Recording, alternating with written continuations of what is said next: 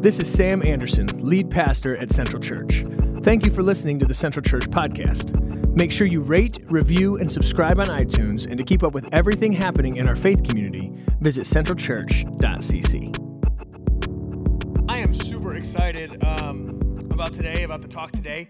Um, we are in week two of our Shades of Gray series. And so when we, the, at the onside of this, when we talked about having um, a series, we want to do a series on empathy a series on understanding where other people are coming from, having an, uh, a series on uh, and a series of discussions circled around that idea, circled around understanding the other, not having like an us versus them mentality, but thinking, okay, well, why do they feel the way they feel? Why do they think the way they think? Why do they, you know, vote the way that they vote? Why do they do the things that they do? And so last week, Bob started us off, started us off in this conversation talking through cultural empathy as sort of like the foundation and the building blocks for the rest of the series of where we're going to go. Um, he, he, he laid out this idea that, that different isn't wrong. Different doesn't necessarily mean that it's wrong. And having cultural empathy can really open our minds and, and open our hearts to things that are not the norm for us, and that's okay okay. That can actually be a good thing, a healthy thing. And so he said his main takeaway last week that we can build on this morning, his main takeaways last week was that understanding, experiencing, and acting are ways that we can, that we can um, participate in cultural, cultural empathy. Understanding, meaning uh, seek understanding, seek knowledge about the other, and then experiencing, spend time with people that are from different places and different walks of life than you are. And then the final thing was acting, doing something about it and changing your perspective and changing your life. And so it was very, very cool. Today, we're continuing the conversation, but we're talking about political empathy. Woo, yay, politics and church, my favorite thing, said no one ever, right? Um, we're talking about political empathy today. And I'm actually really excited to talk about this stuff. I am not um, like an overtly, like politically charged person. Like, I, I'm not a fanboy of politics. I know some people um, that they're really, really into it and they know all the jargon and everything like that. Um, that's not me. And so, me talking about these things are almost, I feel like, almost like an outsider perspective looking in to the people that are really, really into it and really like involved in all the things. Now, um, so, so me not even being part of it, me not even really being like heavily into it, can see and know that something is terribly, terribly wrong with the political situation that we have in our country, right? The political climate in our country. Um, I, I, wanted to share two things, two posts, real quick before we get started, um, of things that actually popped up in my news feed this week uh, two very opposing thoughts, but two posts that showed up in my newsfeed this week to sort of paint the dichotomy or paint a picture of uh, sort of the, the situation that, that I'm privy to on Facebook, and I'm sure you guys have something very similar, if not uh, more intense. But um, Matt, go ahead and throw up one of those things. Okay, you went with that one first. Excellent.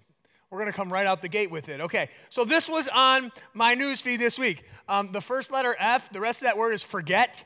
And I just didn't want to like entice you this morning, so I crossed out the word, the rest of it, that it says forget. Can you guys see that? Can you tell the length of the word is forget? Okay. Um, it says, forget every Republican in office. And if you plan to vote for this fascist, racist, sexist, fake Christian, lying, thieving traitor in November, then forget you too and then it has like an American flag turning into a Nazi flag with all kinds of um, insinuations and thoughts. And so, um, so I see that in my Facebook feed, and I'm like, dang, I wonder where this person stands politically. You know, like there's some ambiguity there, huh? Um, and so I got that. And then on, on, on another end of it, go ahead and show this one. This one showed up in my feed this week too. It says, if anyone watching the State of the Union address can't see the hatred among the Democrats, then something is wrong. Hashtag pure evil. This was my favorite. Hashtag devil's vessels. All right. These things are like in my, I'm like scrolling through looking for pictures of babies and puppies, and I see this stuff, right? I'm like, what the heck is going what is going on here? It's just so crazy. And and the reality is that I mean, obviously those are two extremes and I didn't even have to pull those like off of some random internet thing that's made up. Those are literal people that I know that posted those and they are like dead serious about it. They're like hashtag devil's vessels. like, why are we even friends on Facebook? Um, but looking at that and getting sort of, you know, that's the landscape in which we find ourselves, right? That's the conversation in which we find ourselves. And some of you saw that first one and you're like, Amen.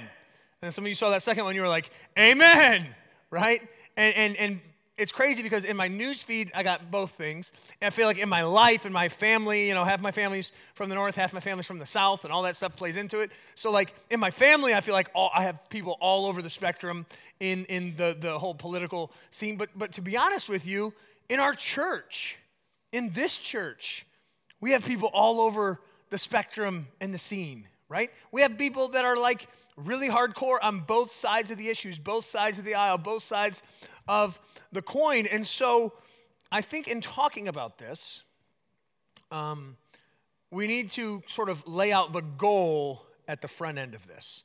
The goal for this conversation, the goal for us as Christ followers, the goal for our approach to this discussion of politics in church. And so um, I think today the goal is this, and I, I made a slide for it. The goal is to put our political filter behind our faith filter.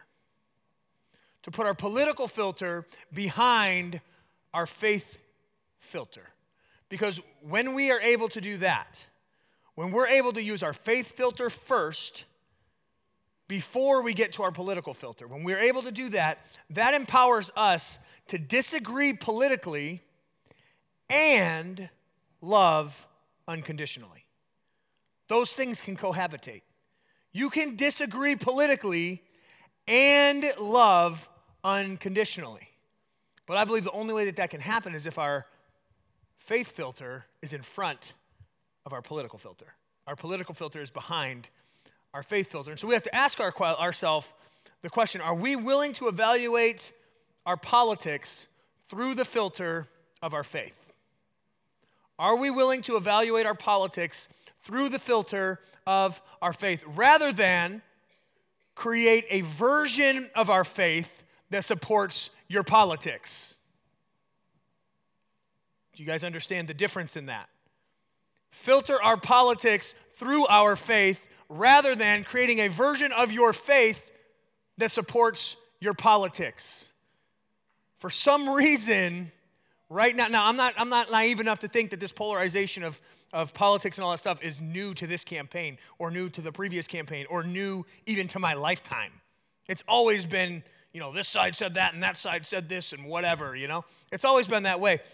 But the marriage of the church and politics in recent years has been like, what in the world? What in the world is going on? What in the world is, is happening here. Rather than create a version of faith that supports your politics, we need to be willing to evaluate our politics through the filter of our faith. Because the reality is this the Republicans will say, yes, Jesus would be a Republican because of his values. Jesus, if he walked the earth, he would be a Republican. The Democrats would say, yes, Jesus would be a Democrat because of his care and concern for people, right? And people have all these ideas and taking pieces of Jesus here and there, if I was charged to preach a sermon that says, hey, Sam, I want you to do a talk about how the Republican platform is in sync with Jesus, I could go to this book and I could take some stuff from it and I could preach a totally sound sermon how the Republican values are in sync with Jesus. I could do that. If I was charged, hey, Sam, I want you to preach a sermon about how the Democratic platform is, is totally lines up with the teachings of Jesus and is in sync with the gospel. I could go to this book and I could pull some stuff out and I could give you a very convincing talk about how Jesus was a Democrat and Jesus is a Democrat and he loves everything about the Democrats and all that stuff. I, I could do it on both sides. And most pastors could do it on both. Anyone can do it on both sides because when you interpret the words of Jesus through a political filter, it's amazing what you can pull out of this book. It's amazing. And anybody can do it. when you put the political filter first and then approach the scriptures, you can make it say whatever you want it to say. And both sides do.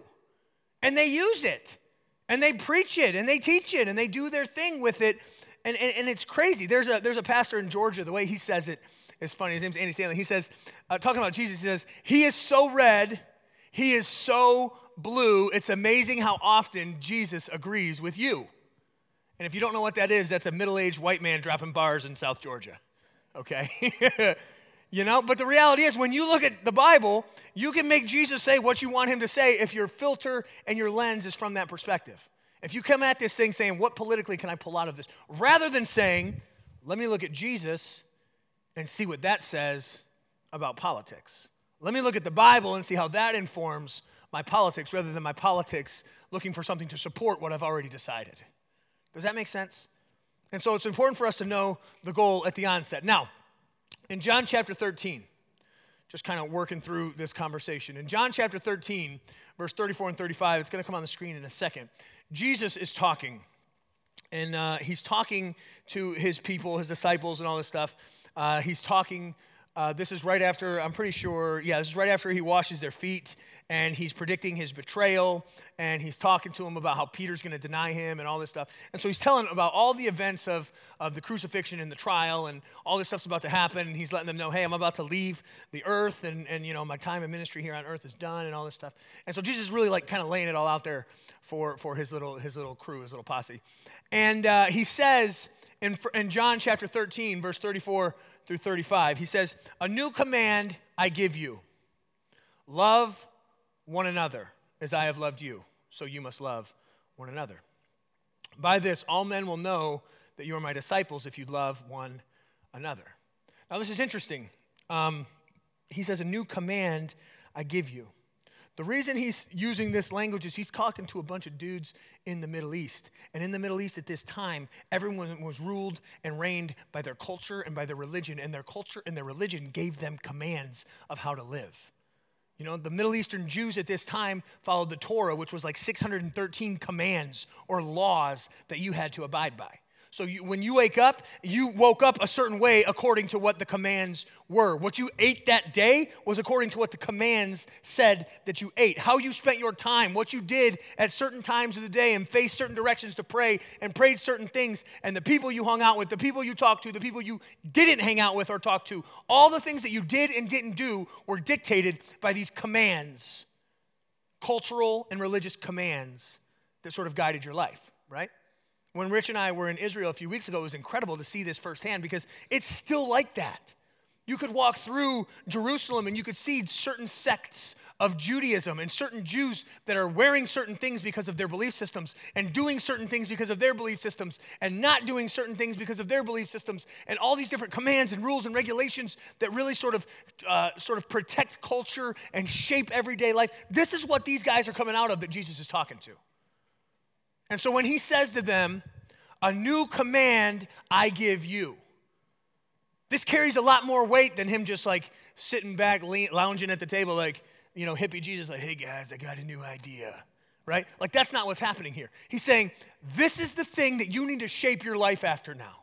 This is the thing that is the most important. When you wake up, you're thinking about it. When you're brushing your teeth, you're thinking about it. When you're eating your food, you're thinking about it. When you're interacting with people, you're thinking about it. When you're going to work, you're thinking about it. When you get dressed, you're thinking about it. When you're carrying yourself through the streets, you're thinking about it. The way you interact with everyone, you're thinking, a new command I give you.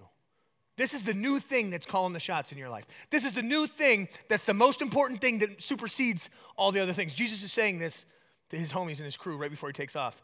And he says, Love one another. As I have loved you, so you must love one another. This is essentially a shorthand version of the new covenant of Christ. You know? Jesus shows up and he flips everything upside down, and you know, it's this new way of life, new way of living. And he says, Yo, here's the command. Here's how this thing works love people like I love people. He says, Love people like I've loved you. Love people like I love people. That's the new command. That's how you operate. That's how you live. That's how you decide things. That's how you respond to things. That's how you do life. A new command I give you love one another. And when you do this, this is how they're going to know that you're my disciple.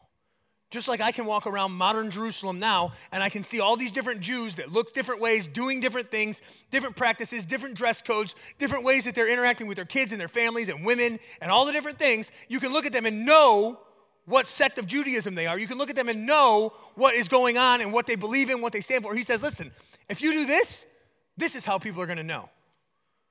They're going to be able to look at you and know that you're my disciple for the way that you love people. That's the command. That's the standard. That's what's going to set you apart. That's how you're going to live your life, and people are going to know that you're my disciple. And so he says this, and, and, and, he calls it uh, later in Scripture, they refer to it as the law of Christ, which I'm going to get to here in a second. So there's this guy named Paul, right? Who's a ch- church planner, comes, you know, after Jesus, and he's starting all these churches all over the Middle East. Hey, worship Jesus, worship Jesus, follow the way. It's this great thing, whatever. Many of you guys have heard of Paul. In 1 Corinthians, Paul's writing to a church in Corinth, right? And he's talking to them he's talking to them about the rights of an apostle. This is what it looks like to be a leader in the church. This is what it looks like, you know, to, this is kind of what I've done and how I've ministered to people. And check out what he says, because it's very, very cool, and I think it's very, very applicable to where we are now. He says, Though I am free and belong to no man, I make myself a slave to everyone to win as many as possible, which is a very, very, that's very strong language to use to call himself a slave, a bondservant, and all that. That's, that's, that's a big cultural, big deal. And he says, To the Jews I became like a Jew to win the Jews. To those under the law I became like the ones under the law, though I myself am not under the law, as to win those under the law. To those not having the law, I became like one not having the law, though I am not free from God's law, but I am under what? Christ's law. What he's referring to is this command. What's Christ's law? What's the command? See, the law back then was the Torah. It was the 613 things that you had to do, right? He says, though I'm not under that, I don't, I haven't like relinquished all authority from God. God still has authority in my life. It's just not that law. It's the, the law of Christ, which is to love people, right? Like, like Christ loved us and like he loves everyone. He says, but I am under Christ's law. So as to win those not having the law. To the weak, I became weak to win the weak. I become all things to all men so that by all possible means I might save some. I do this for the sake of the gospel that I may share in its blessings. What Paul is doing here, Paul's saying, listen, I'm a Christ follower. Follow me as I follow Jesus, right? That's sort of his MO. That's how he sets up his ministry. That's how he shares with people. And he says, check it out. Here's the deal. He's talking through very distinct, separate groups of people. He says, I go to the people who are under the law. Though I am not under the law, they are under the law, and I communicate to them in a way that they can understand. And he says, and then I go to the people who don't have the law. And I, I, I have an authority. I have, you know, the law of Christ. But I communicate in a way that they can understand.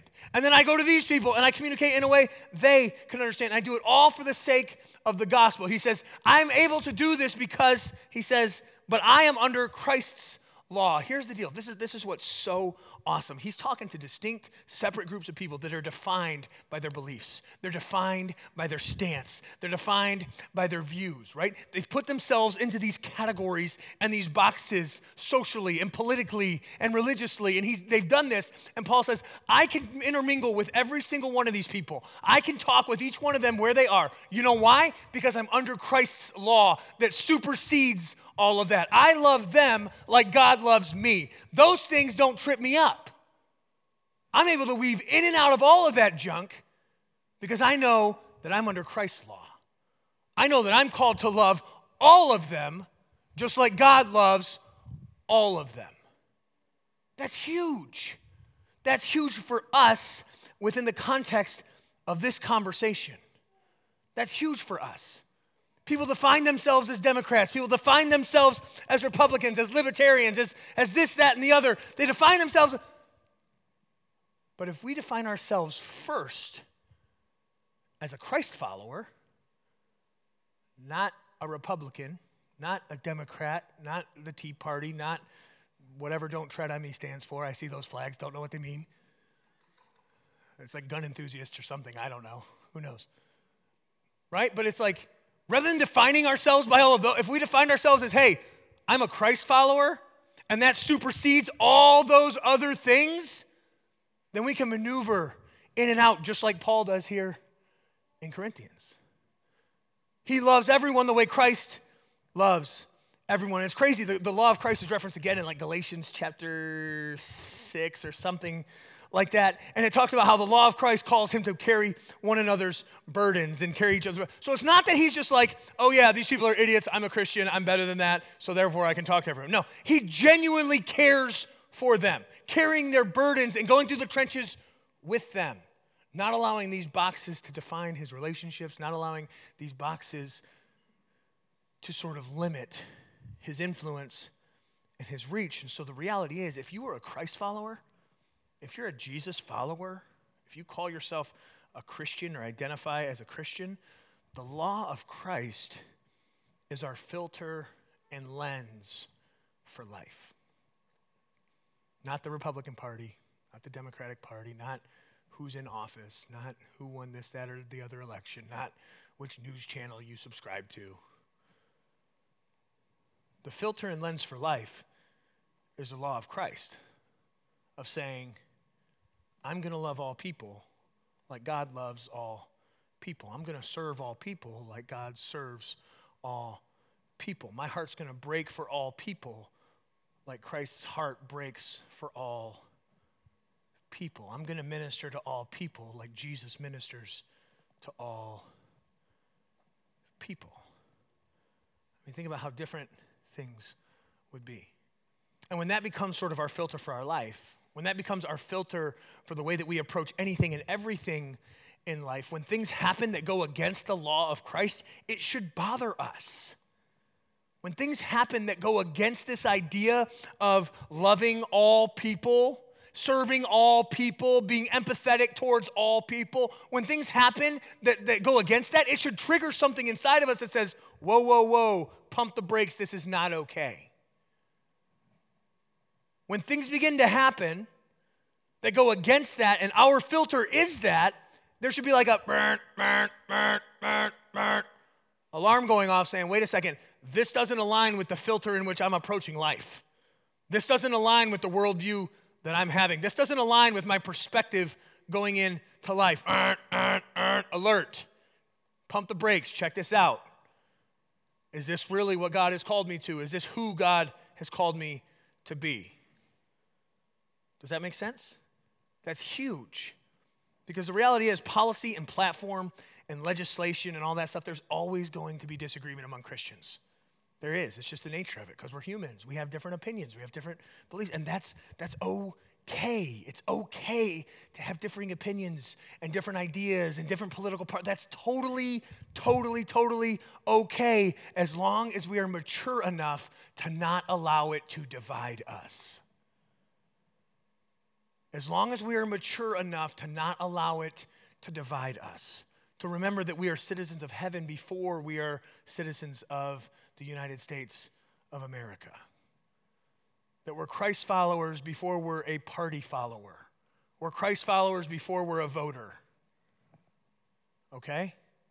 It's that, that's vitally important for us to wrap our heads around and a perspective for us to embrace because he, here's the reality and this is, this is an interesting thing. We're always going to disagree. We're always going to have different ideas and opinions and thoughts and stances, and that's totally okay. How many of you guys have heard of this dude named Rufus Miles? Anyone, anyone heard of him before? Okay, cool. Um, he was this like government guy. he was like a secretary for like the Kennedy administration, the Johnson administration, and whatever one was right there with those ones before I was even alive. I don't know. But um, he, was, he was a guy up in there, and he's got this thing called Miles' Law. Have any of you heard of Miles' Law? Yes, no, maybe so. Maybe once I say it, you'll, you'll, you'll have a, an understanding. Basically, it says this, and I was blown away when I came across this this week because it makes so much sense. And I wish that someone would just stand at the rooftops and scream this for everyone who's like on both polar opposite sides of this conversation. I wish someone would just say, listen, here's the deal. Miles' Law is this where you stand depends on where you sit. Where you stand depends on where you sit. And you're like, Sam, you're a moron. That makes no sense. Why are you so excited about that? Listen, check it out. Our cultural context is where we sit. Okay? Our cultural context is where we sit. Our perspective is where we stand. The stances that we take, the ideologies that we have, the things that we are so passionate about are they come from a place, they come from your life, from your cultural context, from your some gathering of your experiences. Your perspective shifts, or, or your perspective shapes your stance on things. And everyone has a different perspective, so everyone's gonna have a different stance on things. Does that make sense? And so, why do we try to make everyone else have our stance on things? They don't have our perspective, they don't have our life experience. They haven't seen the things that we've seen or done the things that we've done. And we haven't seen the things that they've seen and done the things that they've done. And so we all arrive to these places at different places. And guys, please hear me out. That's okay. That's absolutely okay. But this is why, this is why many of us, most of us, all of us, don't see any conflict with our faith and our politics. Because we believe our, our, our politics are correct and they're in line with our faith because of our experiences, because our perspectives. But people who have different experiences and different perspectives come to different conclusions. And we need to realize that and say, oh, hold on, that's okay. Because our political perspectives, our political values and views are shaped by where we live, they're shaped by what we've seen, they're shaped by how we were raised, who we were raised around and who we were, we were raised by. They're shaped by what we've experienced. They're shaped by where we were educated or if we went into higher education or not. They're shaped by what we've seen others experience. They're shaped by what we've been told. They're shaped by our socioeconomic class. They're shaped by the color of our skin. They're shaped by so many different things. And so where we sit shapes where we stand. And the reality is, we need more empathy and understanding for where other people stand. Stop trying to win them over to come stand where you are, but have understanding and empathy with people on where they stand. Essentially, this if you are Republican, your Democrat brothers and sisters are not crazy. They're not crazy. They're not what was that second hashtag? What was it? Devil's vessels, man. Okay? They are not devil's vessels. Listen, they just sit in a different place and they see the world in a different way. Okay? If you are a Democrat, your Republican brothers and sisters are not crazy. They are not hashtag devil's vessels. Okay? They just sit in a different place and see the world in a different way.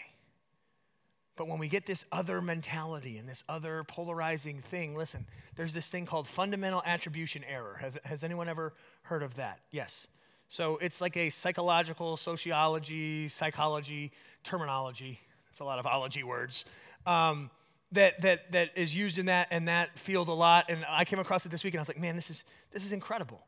And this plays into it so, so hard here. See, here's the deal.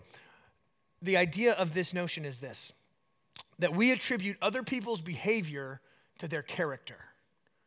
We attribute other people's behavior to their character. But when we do the same behavior, we attribute our behavior to our environmental and circumstantials. Let me explain it in like words that even I can understand, okay?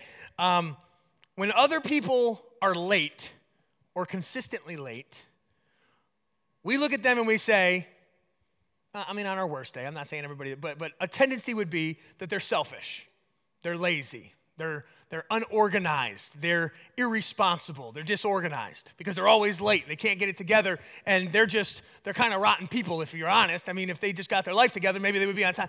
But when we're late, we're late because we stopped to help somebody or we had to take care of the kids and you know traffic was a little bit longer or whatever. And we're actually late because we're more responsible because we have more kids to take care of. And so you know i'm super duper responsible. That's why i'm late because i'm responsible for so many people and so many things and i'm so important and so the same task is happening but we project onto their character that they're this way that way and the other. But when we do it we're like oh but no it's like it's like totally cool. Like it's it's totally okay right?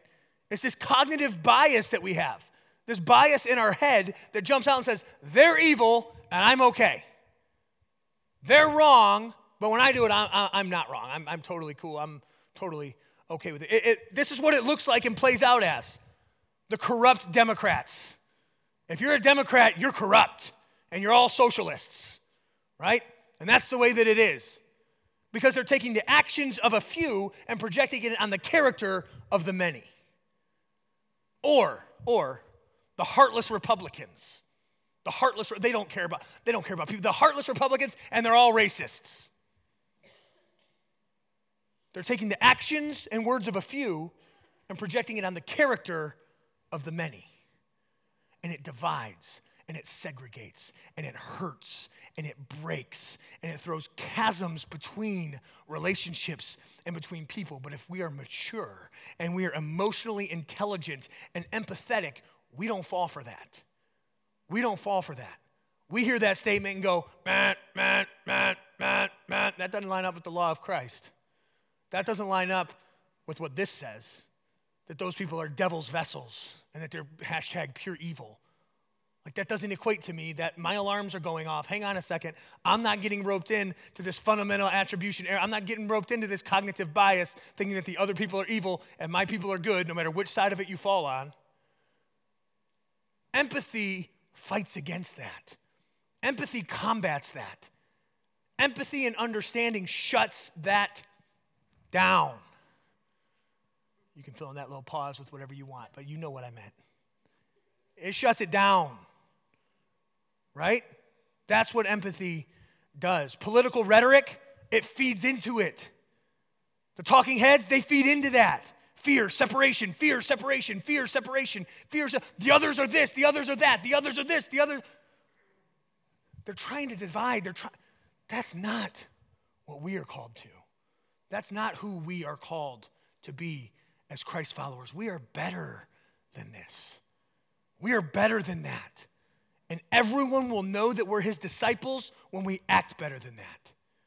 Everyone will know that we are his followers because we don't buy into that. Because we're not duped by that. We're not controlled or inspired or motivated or manipulated by that. Because just like Paul, we rise above that and say, yeah, okay, it's a thing and it's important, and politics are important. I'm not trying to crap on that and say it, doesn't matter, because it matters. But our faith filter needs to be out front. Our faith filter needs to be first. We're a citizen of heaven first, before any of the other stuff. We are called to see the world through the lens of the law of Christ. We are called to love people the way God loves people and God loves us. And so it's like, okay, Sam, I get it. I get it. That's the political climate, that's the culture, that's the situation. Thank you, Captain Obvious, for the last 20 minutes. So, what's the way forward? I think the way forward in this is sort of threefold. I think the first thing that we can do is listen. I think that's the first thing we can do is listen. Listen to people who don't experience the world the same way you do. I think that would be huge for your political empathy. If you took time to listen to people who don't experience the world the same way that you do. And don't dismiss something immediately just because it's different. Don't write them off with these huge generalizations and, and, and don't attribute their behavior to their character. Just, just listen. Listen with open ears, an open heart, an open mind, and believing the best, not assuming the worst. Believe that the person who's different from you, they care about their family just as much as you care about your family.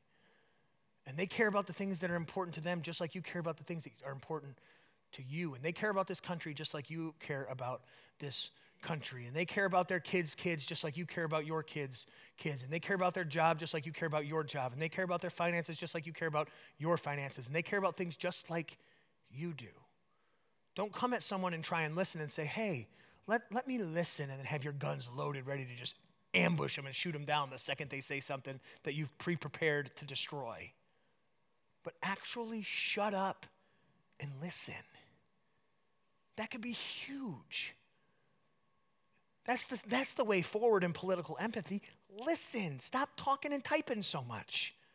Listen. The second thing is to learn. Don't just listen, but learn. Learn. See, this dude named Sam Harris says, pay attention to the frontiers of your ignorance. Be a student, not just a critic.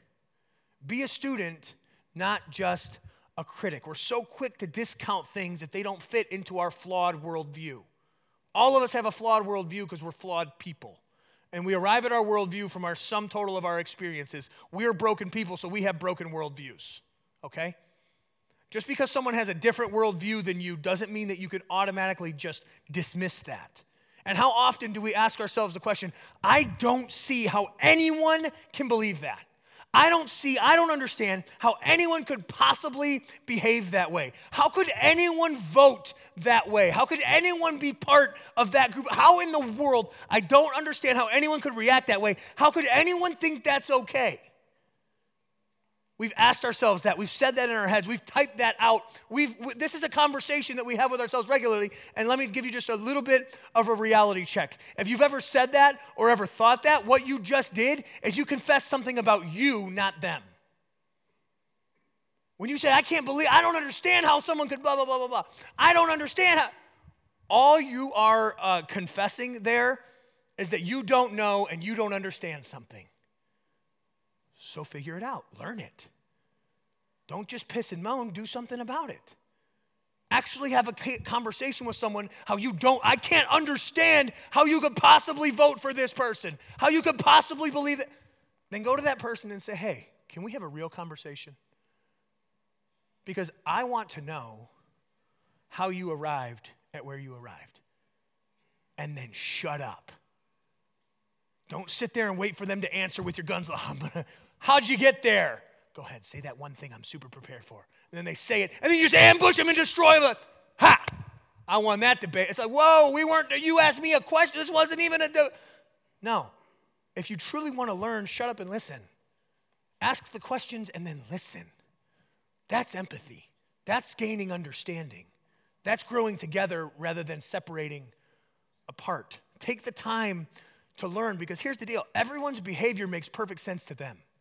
Everyone's response makes perfect sense to them. Everyone's viewpoint makes perfect sense to them. Everyone's politics make perfect sense to them. And so if you can't understand how anyone could possibly be there, ask them. And have the humility enough to let them answer. And then maybe walk away and don't rebuttal. And say, okay, I get where you're coming from. I understand. I may not agree with what you're saying. I may not agree with your final outcome, but I can understand the steps it took to get you there. That's the beginning of understanding. That's the beginning of empathy. That's the beginning of growing in relationships. The third thing, we got listen, we got learn. You know it's another L word. I love alliteration, right? We got listen, we got learn, and then the third one is love. We should never burn a relational bridge over a political view we should never burn a relational bridge over a political view. Ever. Ever. If you're a Republican, you need to know that, that Democrats are just like you. They're taking a stand based on where they sit. And, and if you're a Democrat, you need to know that the Republicans are just like you. They're taking a stand based on where they sit when we went through this election cycle back in 2016, it broke my heart, man. It, we, we had probably we had probably 20 or 30 people leave our church and not come back. And not that they left our church of like just our church, but they left like all the relationships they had in the church. And it's not necessarily because we stood up front and said anything ultra offensive or any, you know, unless you're ultra offended right now, then go find another church. Um, but we had, we had probably, you know, 15, 15, 20, maybe 30 people leave our church and leave, leave community and leave relationship because of side conversations having to do with politics. Differing political opinions and people saying things to hurt other people's feelings and people saying things that, that made them feel like less than or whatever the case may be. Relationships were broken hard around here last political cycle because we let we let relational bridges burn over political views. And that's not, that, that should never be okay with us. That should make that that should make that alarm go off in us. Am I loving this person unconditionally even though we disagree politically? Because politics are second to relationships. And so we should never, never, never burn relational bridges over political views. The way that, the way that some, somebody says it is that the you is always more important than the view. You know? You are somebody. The somebody is always more important than your broken political view that's probably going to change. Not pro- it's definitely going to change. Your political views are going to come and go, they're going to change. I mean, it's, it's, it's historically proven. Did you know that Democrats and Republicans are not the only political parties, that they weren't even the two major political parties in America? How many of you in here are, are, are part of the Whig Party? Exactly. It's a dead party that people gave their lives for those political views, broke relationships for those political views that are now mute. Don't choose the view over the you. Don't break relationships over political views. And so maybe you're in here this morning and there's some things that, that we need to wrestle with. This is kind of a heavy conversation, it's a heavy talk. Um, but I think it's necessary in the climate that we're in, in the culture that we're in, for us to be reminded of, of, of what comes first and what's most important and how secondary things kind of work themselves, themselves out. So maybe you're in here this morning and you need to put your political filter behind your faith filter. Maybe you need to make that swap. You need to make that switch, even if it's just in your head. Maybe you've gotten a little reckless and gone on Facebook and said some things and did some things and whatever, some things, and you think nobody in this church sees it, but we all do. uh, maybe you've gotten to that point, but maybe you haven't. Maybe it's just like internally or whatever, right?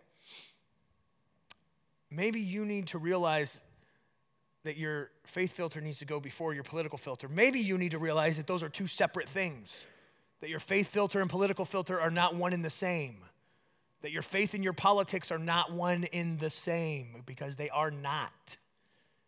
And they should not be. Okay? So maybe we need to have that conversation. Stop allowing your politics to shape your faith and allow your faith to dictate and supersede your politics. Maybe you're in here and that's the conversation you need to have. Maybe you're in here this morning and you need to understand this whole law of Christ filter on your life. That this needs to be the filter in which you approach life, all things, all areas of life. The law of Christ that I'm going to love people like Christ has loved me. I'm going to love people like Christ loves people. I'm going to serve people like Christ serves people. My heart's going to be broken for people like Christ's heart is broken for people. The message of the gospel. I mean, the message of Jesus, the law of Christ. Maybe that needs to be the filter in which you approach life. And then people will know that you are a follower by that filter being applied to everything you do, everything that you are. Maybe you're in here this morning and you just need to spend some time listening. Maybe you need to stop typing and stop talking and stop reading and stop in, uh, do, doing all these different things that, that, are, that are clouding everything. And you just need to listen with open ears, with an open mind, with an open heart, listening to those who are different from you. Maybe you need to spend some time doing that. Maybe you're in here this morning and you need to learn. You need to pay attention to the frontiers of your ignorance.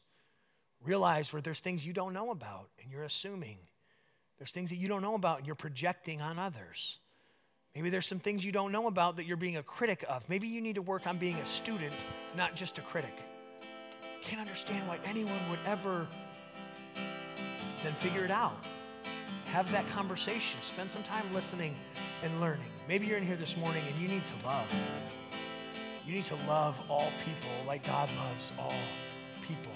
And you need to be reminded to never burn a relational bridge over a political view.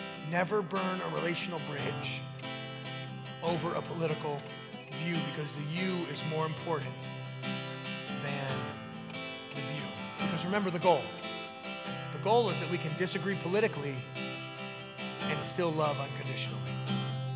We can disagree politically and still love unconditionally. This series of empathy is huge. Cultural empathy last week, political empathy this week.